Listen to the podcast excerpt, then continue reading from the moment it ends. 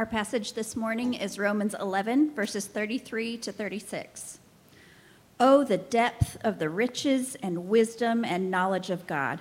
How unsearchable are his judgments and how inscrutable his ways!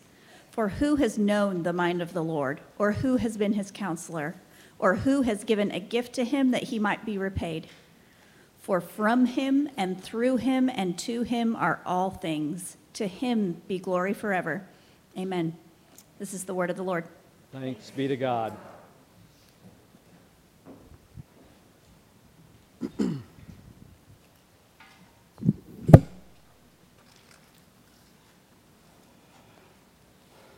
well, good morning. I'm Jim. I'm one of the pastors here at Sojourn, along with four other guys, and it's uh, really a great privilege to be part of the team here at Sojourn. I get the privilege this morning to kind of end out this section of Romans that we've been looking at, these last three chapters Romans 9, 10, and 11. Uh, we've been looking at them for some time. In fact, Pastor Dylan has been so faithfully and beautifully, he's carried us through and put us through and taken us through all these very difficult passages we find in these last three chapters. Today's passage, though, is a wonderful passage. Uh, it is one of those passages that really is memorizationable worthy. It's worthy for you to memorize. And so, um, this, this passage that we're looking at this morning is a hymn. It is a song that Paul wrote in reflection of and all that he had just explained in these last three chapters chapter 9, chapter 10, and chapter 11. And so, we have seen throughout chapters, these last three chapters, that Paul has been considering this question Did God fail? Did God fail in keeping his promises to the nation of Israel to be a blessing to the nations? Did God somehow fail them? You may recall that God promised to not only be a blessing to bring be a blessing and salvation to Israel, but he promised to use them to bring the blessing to other nations. And now they have turned away from God. And so has God somehow failed Israel? And Paul's answer that we've looked at for the last 11 weeks is what, church? Did God fail? No, absolutely not. God did not fail them in any way. And so Paul showed us that God built his church from the Jews. The Jews, the apostles, were Jews. Furthermore, even to this day, right now, God has a remnant of Jews, that, of believing Jews for Him, that trust Him. And finally, we know, we've looked in Romans 11, we know that one day God is going to bring the nation of Israel back. Not every single person, but He's going to bring them back to Himself a mass evangelism of Jews will be where they will put their faith and trust in Christ. Now, the irony of all this that we have seen these past couple weeks is that the Jewish rejection of Jesus, of the gospel, was really a blessing to the Gentiles. It was a blessing to the Gentiles. It afforded the Gentiles this unique opportunity to hear the gospel by God pushing the apostles out of the synagogue into the streets, the Gentiles got to hear the gospel. It was their opportunity. And so, yes, God has kept his promise to the Jews. And so, Paul summarizes this all for us in these verses 30 through 32. Let's just take a look at these verses real quick. Paul says in verse 30, chapter 11, for just as you were at one time disobedient to God, but now have received mercy because of their disobedience, so they too now have been disobedient in order that the mercy shown to you that they also may now receive mercy. For God has consigned all to disobedience, that he may have mercy on all. And so, what we see here in other words, what Paul is saying is because Israel obeyed or disobeyed, you Gentiles get this unique opportunity to experience mercy. And the mercy of God toward you Gentiles, in turn, is going to lead the Jews to mercy because it's going to make them jealous for what they had lost and they will come back to God. And so that leads us to our verses today. Now, it is almost like Paul just lost his emotions here. He gets overwhelmed with emotion, and it seems like he just begins to explode in praise. Look at verse 33 here. He says, Oh, the depth of the riches and wisdom and knowledge of God. How unsearchable are his judgments, and how inscrutable his ways. Listen, what kind of God is so gracious that he turns even our disobedience into blessing? What kind of God takes our rejection of him and uses it as part of his good plan in our lives? You see, God took our disobedience and he used it as an instrument of salvation Listen, the clearest illustration of this is the cross, isn't it? Listen, wasn't it the cross that was the ultimate act of human rebellion? Yeah, the cross was that ultimate act of, of human rebellion.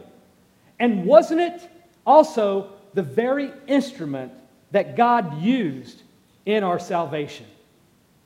You see, God didn't save us despite the cross, God saved us through the cross.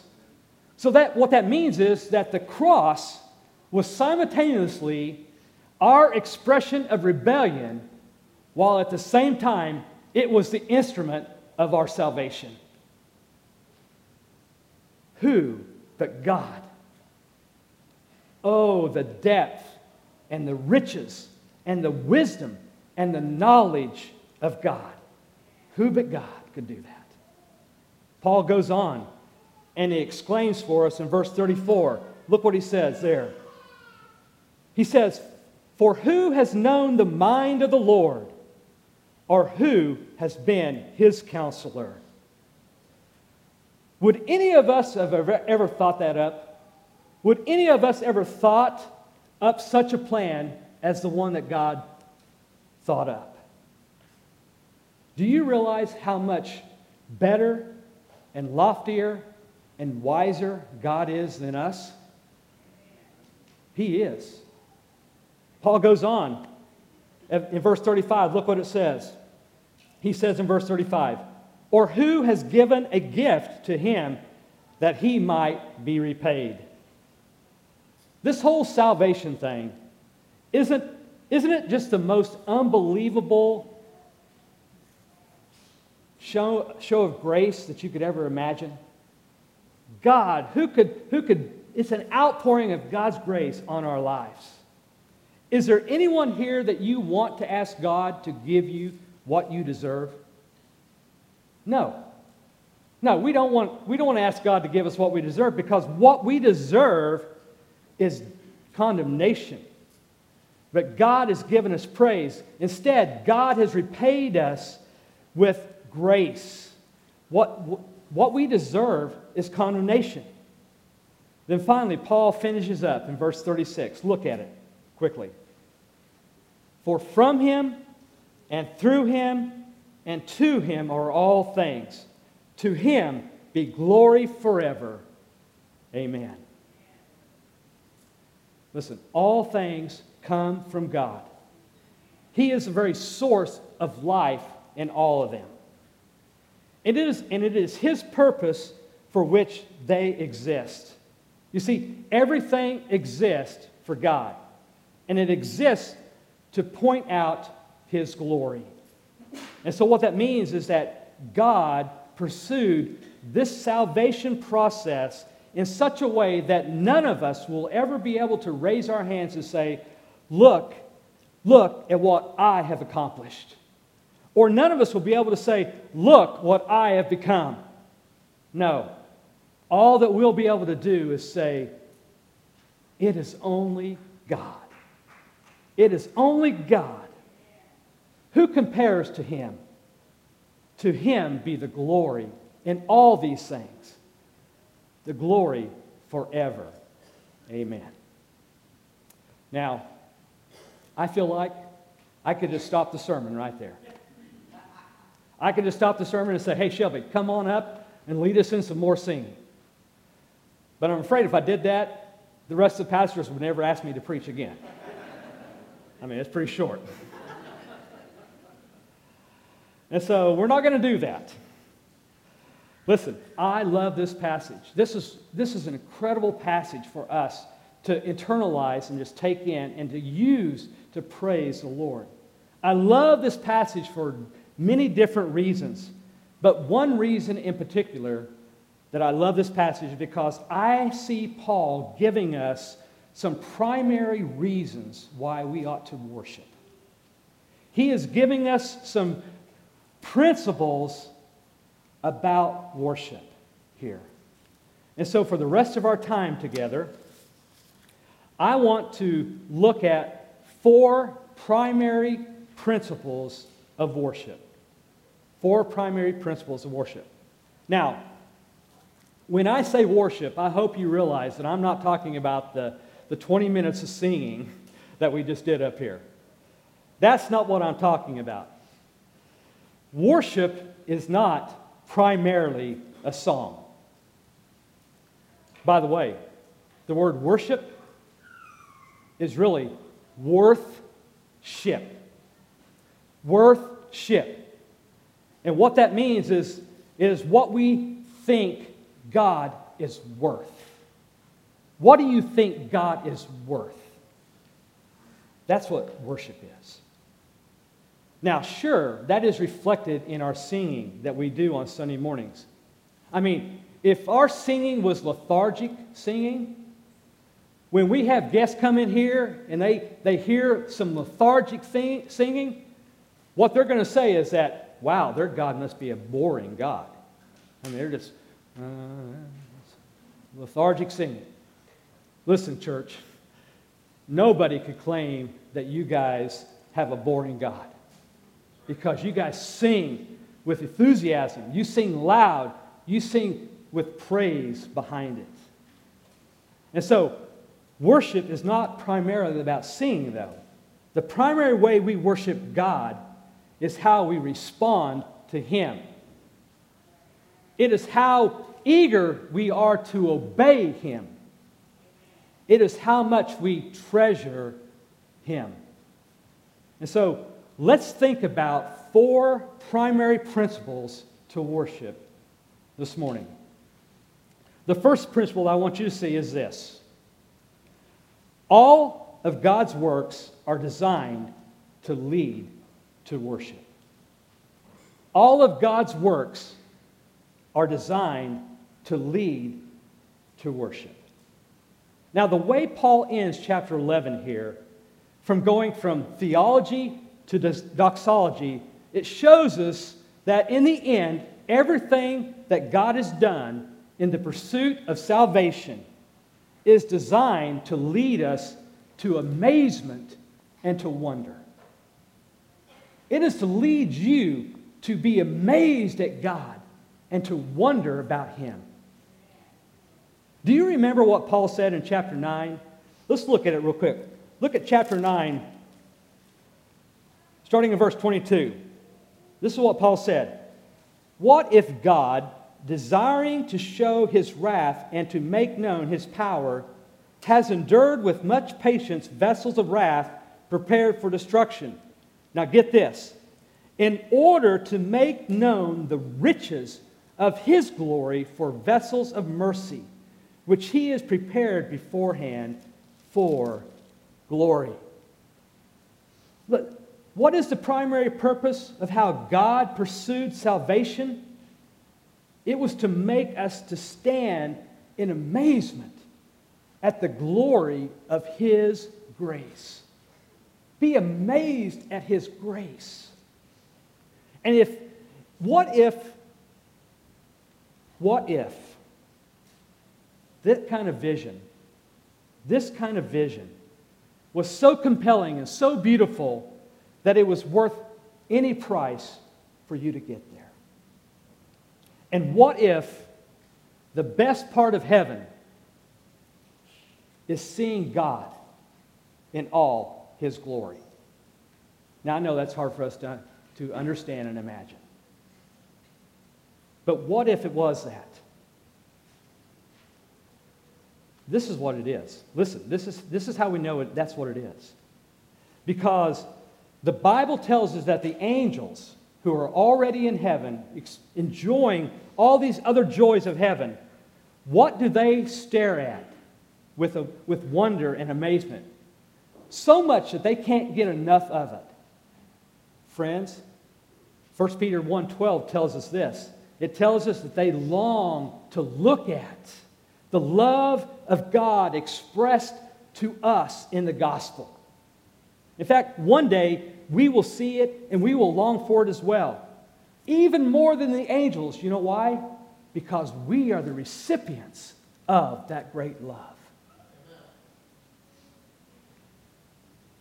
And what if, deep down inside you, that is what you have been longing for all your life? Would you believe that? I think Paul Tripp is right. Paul Tripp is right when he says that we humans are glory junkies. We're glory junkies. We are constantly searching for something to adore.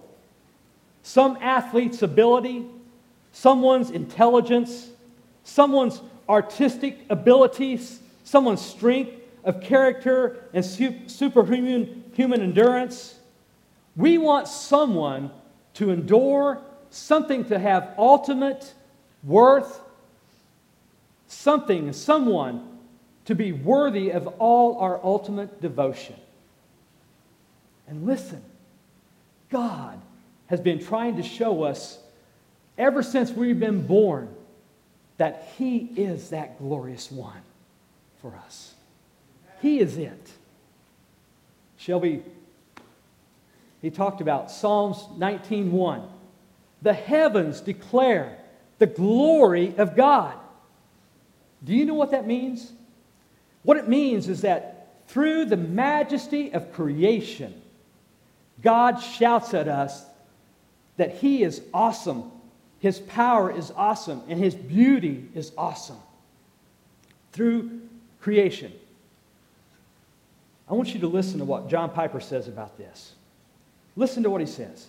He says, Open your eyes. Do you see it? Do you hear it? He shouts at us through the endless blue breadth of the summer sky. He shouts at us with gold on the horizon in the morning and through the breathtaking expanses of the galaxies and at the stars at night. Do you see it? Do you love it? You were made for this. This is why you exist. Listen, all these things that God has created, all these things that we enjoy in life, what God has given us them because He wants to shout at us that He is that glorious one. I am glorious. St. Augustine, he said it like this He said, The beauty of the world is only like the ring of the bridegroom who gives to his fiancee. You know, the ring is beautiful, it's expensive, it's valuable, and the girl who receives it, we certainly we, we know the girl wants to look at it. She looks at it, she admires it, she, she's she, it's so beautiful. How many of you ladies, when your fiance gave you the ring, you said, Oh, wow, that's so beautiful. I love it. I can't believe it. And you couldn't wait to go tell all your girlfriends. And you said, Oh, look at my ring. Look how beautiful it is. Look at that diamond. But how tragic would it be if a girl got so enamored with the ring that she forgot about the ring giver? And she forgot about the love and the commitment to which the ring points That is the real treasure.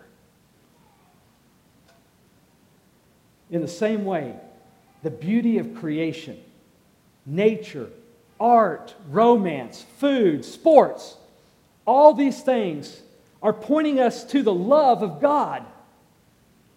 Now, yeah, we, we can enjoy them, but never forget what they are pointing at and who they are pointing to. C.S. Lewis put it this way He says, Us humans are like dumb animals. Said, you point something out to a dog, and the dog will come up and he'll think you're showing him your finger. And so he'll just want to come up and sniff it and lick it. He doesn't realize that your finger is pointing a trajectory to something else. You see, all the glories of this world, they have a trajectory. And that trajectory is that they're pointing to God. They're pointing us to God. And I think that's what Paul is saying here. He's saying, look there. Look out there. Look here. Look at all the things that God is doing. Uh, look at creation. Look at all these things that God has done, what He's doing right now. And even in the very design of salvation, that was the whole point to point to Him. It points to the glory of God. And when you and I develop that kind of vision, listen, it will help us to maintain joy in this life right now and joy in the future. You see, the point of everything God has done is to lead us to worship. It is to lead us to worship Him.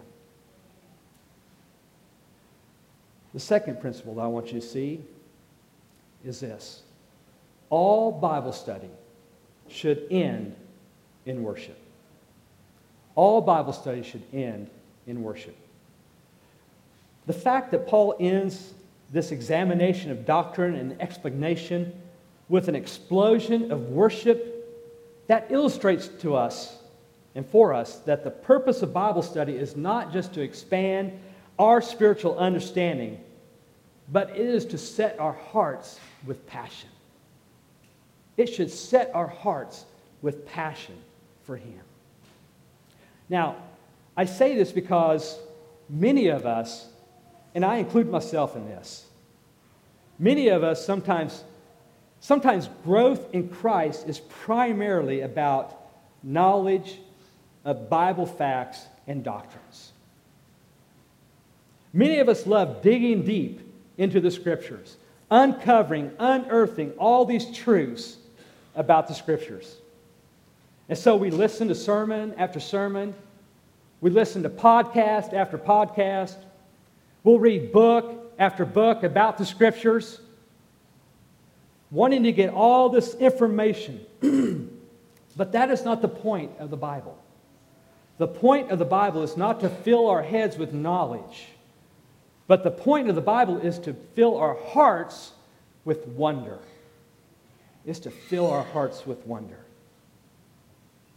Now, for others of you, perhaps your interest in Christianity is more on the practical side, on that practical nature side. You want to know how God can help you have a better marriage, or a more stable family, or a more fulfilling career.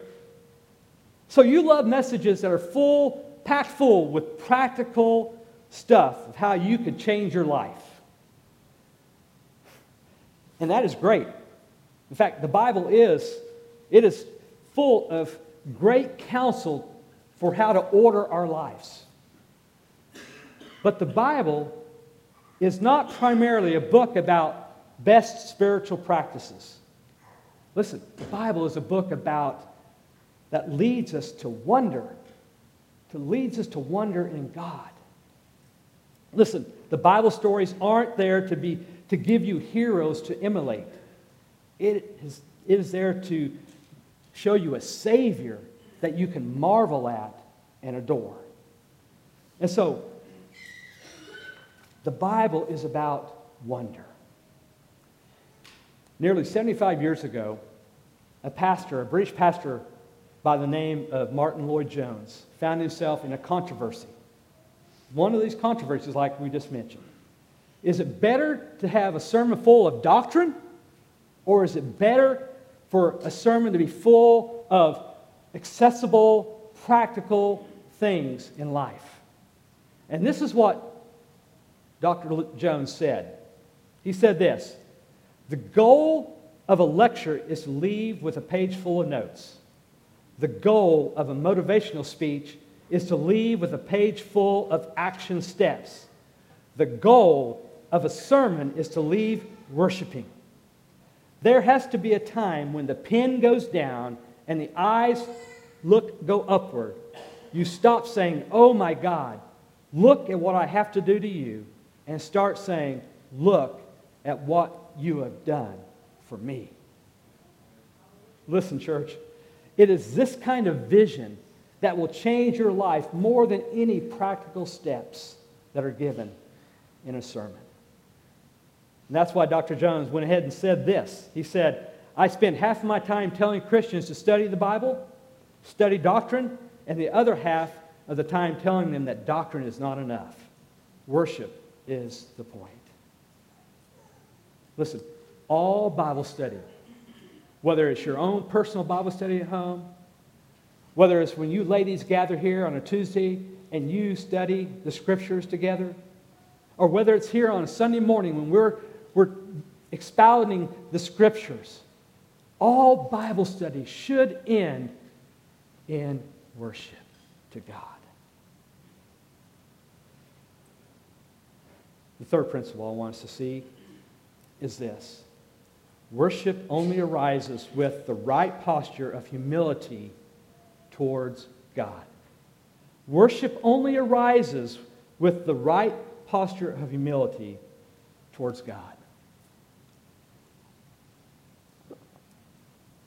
Now, when you stop and think about it, you stop and think about worship. Worship often gets thwarted by two false assumptions that we make. Two false assumptions. The first assumption is this somehow we are smarter, more fair, and more compassionate than God ever is. That's quite the assumption. But what happens sometimes when things go on in our lives, we think, well, God, if it was me, I would have done it this way. We think that somehow we're, we're far more passionate and compassionate than God ever is, or wiser than God is. If it was me, I would do it this way, God. The second assumption is this God somehow is being unfair to us because I'm going through these things, He owes us something. He owes us good things.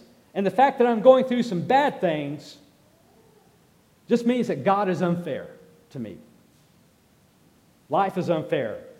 God, you really owe me. Listen, Paul addresses both of those assumptions here in these, these scriptures.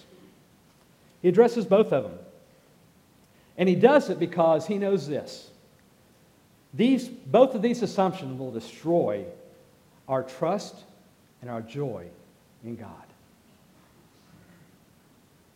Look at verse 34. Look what it says. He says, For who has known the mind of the Lord? Or who has been his counselor? Let me ask you, which of you here this morning, in this place, you think you can lecture God on how to do the th- things right. Anybody here want to lecture God on how to do things right? Listen, before we lecture God on what we think is the right thing to do, let's ask ourselves this Where did we learn the concepts of justice? Where did we learn the concepts of compassion? Where did we learn it in the first place? Well, it was, wasn't it from God? Yeah, it was from God.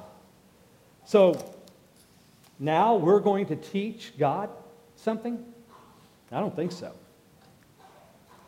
Hasn't the way that we have seen God work in our salvation, hasn't it shown us that He is worthy of our trust? God is worthy of our trust. Just a glimpse of what we've seen God do in our lives, taking the very worst things of life and making them better, turning them to good.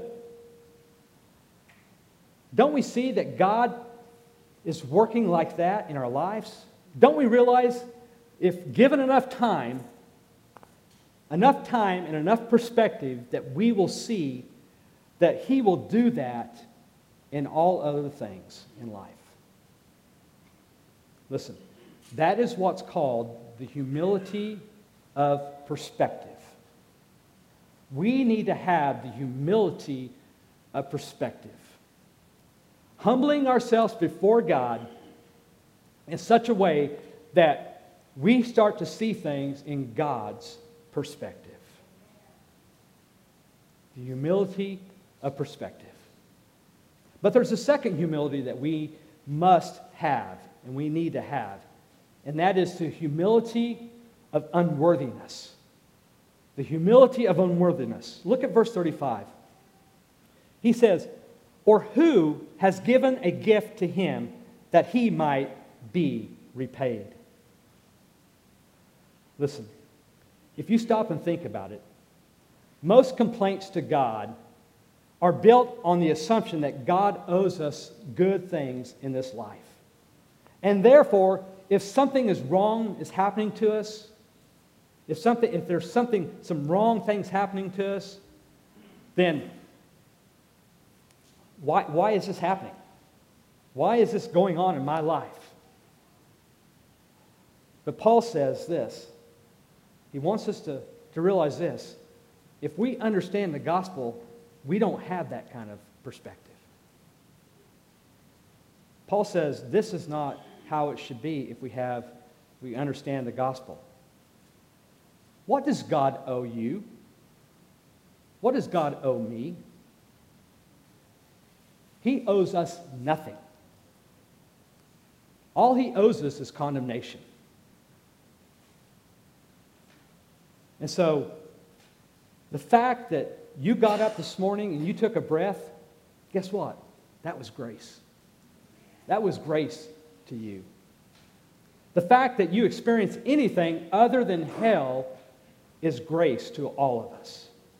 So, listen, the real question if we understand the gospel is not, God, why are you letting bad things happen to us good people? That's not the question. The real question is this why have you given such good things to us bad people? That's the real question. Now, I'm not saying that there's never a time to question God. No, we all have questions about what's going on in our life. God, God, it's okay to question God. In fact, the Psalms are full of questions to God. The psalmist over and over is always asking God, why is this happening to me? Why is this happening to the nation? And so the Psalms are, are full of laments to God about those kind of things. But what I'm saying is this behind every question that you might ask God, there should be the recognition that we, at the core, are from a race that has rejected God. We have rejected God and we deserve condemnation. And so you see, the humility of perspective and the humil- humility of unworthiness are both necessary to, for us to maintain a proper posture before God so that we can thrive with joy in our worship of Him. So, worship arises when you and I have those two proper perspectives, or two proper humilities the humility of perspective and the humility of unworthiness before God. that leads us to the fourth principle that I want you to see, and this, that is this. The best worship is grounded in who God is, not your per, uh, perception of what He is doing in your circumstances. The best worship is grounded in who God is, not your perception of what He is doing in your circumstances. Now, when we look here at this explosion of praise from Paul, we notice that it emerges out of who God is and not necessarily his understanding of his circumstances in life. He is, he is wanting to see who God is, not, he, he didn't, doesn't understand what's his circumstances, perhaps. Now, I say this because many of us, we feel like that somehow we need some token of God's love in our lives. We need to see some, feel some token of God's love for us to even want to worship God. And so when we get a good result from a medical test, or perhaps we have a good friend or a good family, a family member who their marriage is reconciled, or maybe it's nothing more than you just get a promotion at work. You get this token of God's love to you, and you say, Oh man, I want to worship God now. Yeah, those things are great. And yes, we should be thankful towards God for those experiences. And certainly, those are tokens of His love for you. But let's face it, oftentimes, God's ways, God's ways the things that He is doing in our lives, we just don't understand. And if your joy is dependent upon you understanding every particular thing that God is doing in your life, you are going to be miserable. Now, I know in my life, there have been so many times that I had no clue what God was doing. I just didn't understand what God was doing in my life. A little over 12 years ago, God brought us back to Enid. We knew very clearly that God had told us to leave a ministry position in San Angelo, Texas, and to come back home. Now, God spoke very clearly through His Word, he confirmed it to both Kim and I. And so we knew that God said, pick up and go back. But we thought, oh, we'd be here four to six months. And then God would say, all right, here's your next ministry position. Head out. Well, a year went by. And here we were in Enid. And I didn't know why. Why were we here? So God opened a door for us to, we started visiting Sojourn. Met John at the BSM. We had lunch for three hours. And we saw these young pastors and this young, brand new church plant. We thought, well, we'll just go and we'll just come alongside them and help them. We'll encourage them. We'll just, this is a good place. I didn't have a job. I was working fixing rent houses, doing construction, not doing ministry. And I thought, God, what are you doing? What are you doing? I don't understand. What are you doing? And then God opened a door for some other ministry overseas. But still, I don't really have a job doing ministry. And that went on for years until God said, I want you here at Sojourn. Now, I didn't understand what God was doing all those years. I couldn't see it until later God revealed other things that we were we needed to be here for certain things. Listen, there are going to be times that you are not going to know what God is doing in your life. You just won't understand. You see, his ways are unsearchable, it says. His ways are untraceable. And who of us can really know the mind of the Lord? But I do know this real joy happens when you trust God in whatever season you find yourself in, whether you understand it or not. That's when real joy happens in your life. See, our best praise and our most joy giving praise is anchored in who God is. It is anchored in who God is, not necessarily the tokens of love that He gives us, these small tokens of favor that He gives us in our life, but through the dramatic work of salvation in human history. In fact, isn't that what we see happening all through the Old Testament with Israel? All through the Old Testament, we see Israel, that happening, God doing that in Israel's life. You see, when Israel would, would go through some dark and troubling time, God would come through to, with them, to them, and He would comfort them by revealing some name that embodied His character. And so, when Israel was wandering in the wilderness, God revealed Himself to them as Jehovah Rapha, the God who heals. The word Jehovah literally means I am. I am. Rapha means healer. And so God revealed himself as their healer. I am your healer. And he would heal them of some disease. When Jeremiah was discouraged by Israel's persistent unfaithfulness, he said, How can we survive? We are so sinful. This people is so sinful, God. And God said, Jehovah Tsidkenu, I am your righteousness. I'm your righteousness.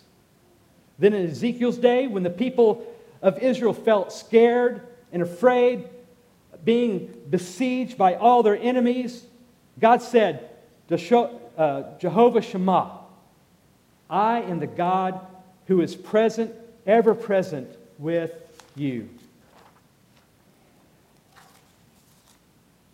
And when King David felt confused and felt like all his friends had left him, God revealed himself as Jehovah Ra. I am your shepherd. Then, when Abraham was old and childless, without any hope, God would say to him, I am Jehovah Jireh, the God who provides. Now, how could God be all these things they didn't understand that. They didn't understand it. In fact, people were still getting sick, people were still dying, people were still in need back then. So it wasn't clear to them how God could be all these things until Jesus showed up. Listen, when Jesus started, when Jesus showed up, he started to claim this I am for himself. He said, I am this. In fact, that's what made all the Jews so mad. Because what, God, what Jesus was doing, he was claiming to be God. He was claiming to be God. And you see, he was fulfilling all those promises that God had made. He was now Jehovah Rapha, the God who would heal their disease. Not just by some miracles, no, but at the very source. For you see, at the cross, he dealt with our disease. He bore our infirmities. He carried our sorrows. He was wounded for our transgressions, crushed for our iniquities, and by his stripes we are healed. Jesus was Jehovah Tsidkenu, our God, our righteousness. Because at the cross he made him who knew no sin to be sin for us so that in him we might be the righteousness that we have the righteousness of God in him. Through the Holy Spirit, he was Jehovah Shammah, the God who tells us that he carries us in the very palms of his hand, and nobody will be able to snatch us or pluck us out of that hand. Jesus is Jehovah Ra'ah, He is the good shepherd, the Lord our shepherd, the good shepherd who lays down his life for his sheep. And he promises never to leave us or forsake us. And finally, Jesus is Jehovah Rapha, or Jehovah Jireh, our provider, the God who supplies all our needs, so that we can say with Paul, I can do all things through Christ who strengthens me. Listen, if you want to know what God is really like, then look to Jesus. Look to Jesus. Jesus said, If you have seen me, you have seen the Father. You know, listen, guys, I don't understand all that God is doing. All that God, I, I just don't understand it. And none of us really do. Paul says God's ways are unsearchable, they are untraceable. We can't know his mind. But I do know this I know who Jesus is. I know who Jesus is. And it would be good for us to be reminded of what Deuteronomy chapter 29, 29 says. Look at it real quick. Look what he says here. The secret things belong to the Lord, our God. But the things that are revealed belong to us to, and to our children forever, that we may do all the words of this law. Listen, the secret things belong to the Lord. But He has revealed things to us as well. And so, there are secret things. There are things that are unsearchable. Unsearchable things about God and His ways that none of us can understand. But the character of God is revealed in Jesus. And that is something that all of us can hold on to. We can hold on to the very character of God. And so let's remember worship is not about, worship is about who God is. It's not about how we understand all that's going on in our lives. And even if we feel like maybe God is okay with it or maybe He's not okay with us, that's not what worship is about but it is about who he is. We worship because of who he is. And so there, when, when I can't trace God's hand in what he's doing in my life, I can trust his heart. You can trust his heart.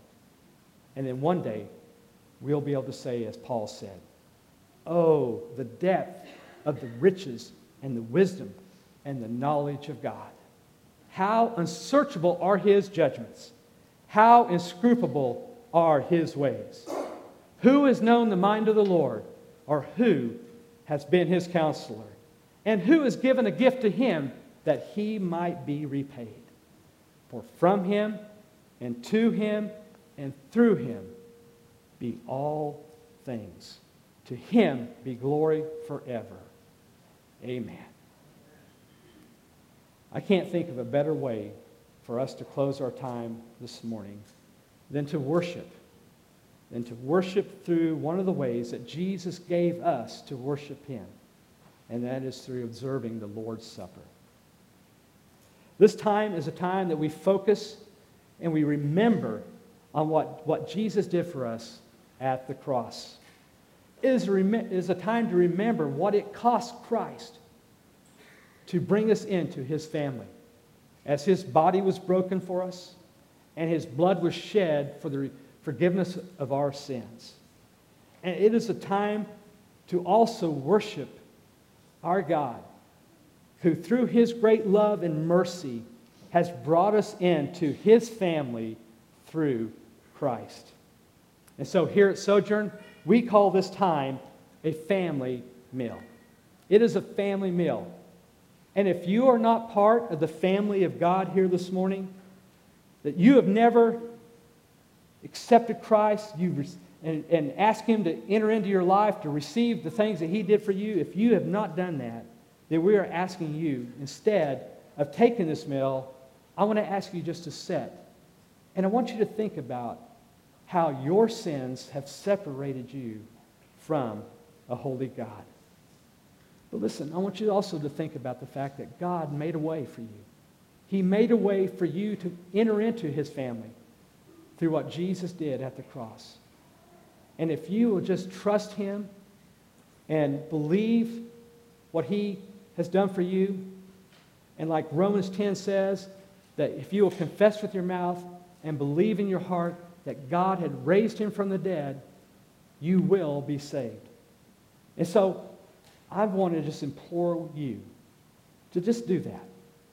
Trust Christ, believe what he has done for you, and God will save you. But let's pray and let's prepare our hearts to take this meal together. Let's pray together.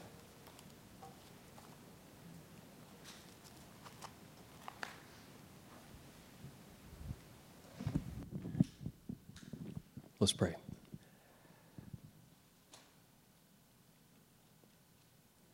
Heavenly Father, as we finish this section of Romans, Lord, it's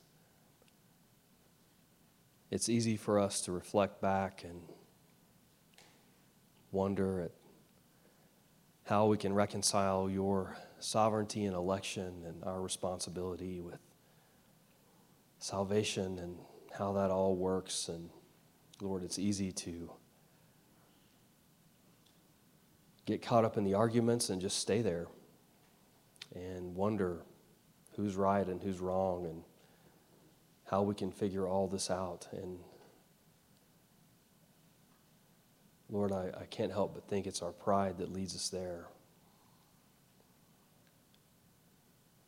We would do well, Father, to follow Paul's example and allow your Spirit to produce in our hearts what it produced in his when he was writing this letter. You are worthy to be praised because of these truths and these doctrines that are far above us. Who can know your mind, Lord? Who can understand your ways? Who can understand the depth of your grace, the beauty of your plan, and how you can even incorporate the darkness of sin into it and produce such an amazing result. God, your ways are above our ways, your thoughts are above our thoughts. Paul tells us in Corinthians that the foolishness of God is wiser than men, and the weakness of God is stronger than men. And I just pray, Father, that this morning we would join in with Paul as we reflect back on all these truths we've heard the very depths of the gospel explained. That, Father, it would ultimately lead us to praise. That our hearts would be encouraged. That, Lord, our trust in you would be strengthened.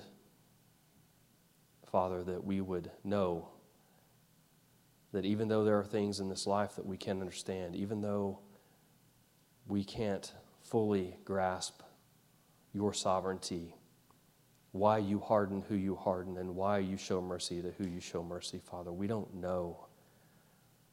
But just as Jim said, Father, you can be trusted. There's no one else that can be trusted more with these things. You're perfect in all your ways. So, Lord, we just we praise you this morning for that. We just lift you up because you're worthy and you alone are worthy, God. It's in Christ's name we pray. Amen.